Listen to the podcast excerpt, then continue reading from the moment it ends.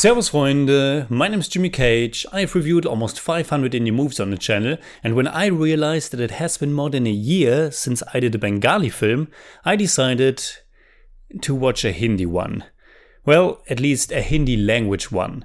Honestly, I just naively assumed that something by Mrinal Sen must certainly be in Bengali. He's regarded as one of the greatest Indian filmmakers, who gets always mentioned in that legendary quartet of Bengali directors, alongside Ritwik Ghatak, Tapan Sinha, and of course Satyajit Ray.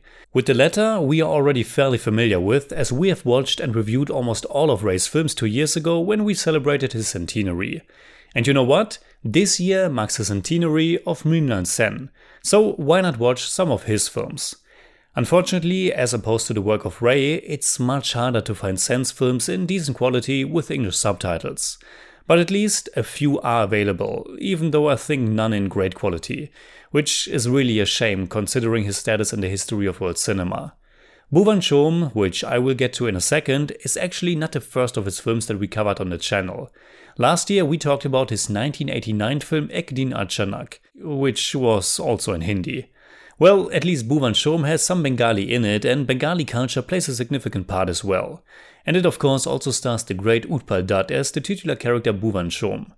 Bhuvan Shome, the film, not the character, came out in 1969. It's a comedy drama based on a Bengali story by Balai Chand Mukhopadhyay. It is considered a landmark in Indian cinema. It won three national film awards Best Feature Film, Best Actor for Utpal Dutt, and Best Direction for Mrinal Sen. And it is said to have pioneered the Indian New Wave. Going into it, I had no idea what to expect, but it was pretty much love at first sight. Just the presentation of the opening credits alone. How Sen introduces us to this story. How he arranges the fast moving railway track with this traditional and yet experimental sounding score that was composed by Vijay Raghava Rao. How the names of everyone involved are passing by before our eyes. How our main character is teased through a freeze frame, then by people talking dismissively about him, then by a voiceover narration done by Amitabh Bachchan accompanied by a small glimpse of his daily life and the beginning of his journey, which will make the rest of the film. And even a small animated segment that was done by Ram Mohan of Prague. Mrinal Sen's film has such a dynamic, kind of experimental, surreal, and almost explosive form that it's a pure delight to watch. It's really entertaining, and there's definitely a lot of humor to it, which again, I didn't expect at all when I chose this film. Honestly, it's one of those films that totally rekindled my passion for cinema. Don't get me wrong, most of the time I have a pretty good time watching all kinds of movies. But you probably notice yourself, when you watch a lot of movies, there comes a time where you might feel a bit weary of it. But then, every now and then, there comes a movie like Bhuvan Shome. A movie that's already more than 50 years old that totally catches you by surprise and makes you excited all over again. And that even in this pretty shabby quality that I had to watch the movie in.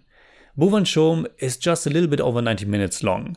It's a simple yet profound film at the same time. It's actually quite magical or poetic. It tells the story of an old railway officer, a strict and arrogant man set in his ways. A man from the city who embarks on a journey to the Gujarat countryside for a hunting trip. Though by no means has he any expertise in hunting much to our enjoyment, I have to say. The film follows him on his trip, as he gets carried around in a small ox cart, how he observes the local women and their customs, how he encounters a seemingly wild buffalo, or how he moves through the thick fields feeling like a real adventurer. And then, somewhere around the halfway point of the movie, he makes the acquaintance with the young local woman Gori, played by Suhasini Mulay in her first role. In the time span of both of their lives, their encounter is pretty brief, and yet it has a profound effect on Bhuvan Shome, who slowly but surely is going through a transformation. Mrinal Sen has created a fun and beautiful film about the human condition, about compassion, friendship, and also our place in this world. It's also one of those films that paint a pretty sweet picture about the relation between man or woman and the animal kingdom. It's certainly a low budget film, and yet it's able to create such wonderful pictures. The cinematography by KK Mahajan is really nice, but it's how everything comes together here. Like in its opening moments, the form can get quite experimental, but it never loses its emotional appeal. And Utpal Dutt, who reminded me a little bit of George C. Scott here, and Suhasini Mulay are just so wonderful together. The form, the presentation can be very striking, and yet the characters and what's going on between them and internally with our main protagonist, it all feels so natural and real. It's a really beautiful film, and I'm so happy to have watched it.